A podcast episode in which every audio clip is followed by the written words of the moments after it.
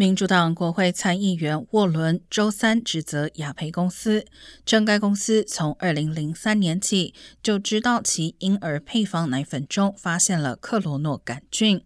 而该公司在面临几起诉讼后，与受影响的家庭签订保密协议，无疑限制了公众了解克罗诺杆菌对婴儿的健康风险，还逃避了应有的审查。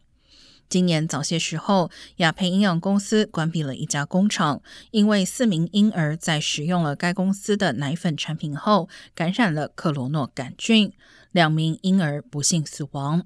但雅培公司否认有确凿的证据表明婴儿的死亡与配方奶粉受污染有关。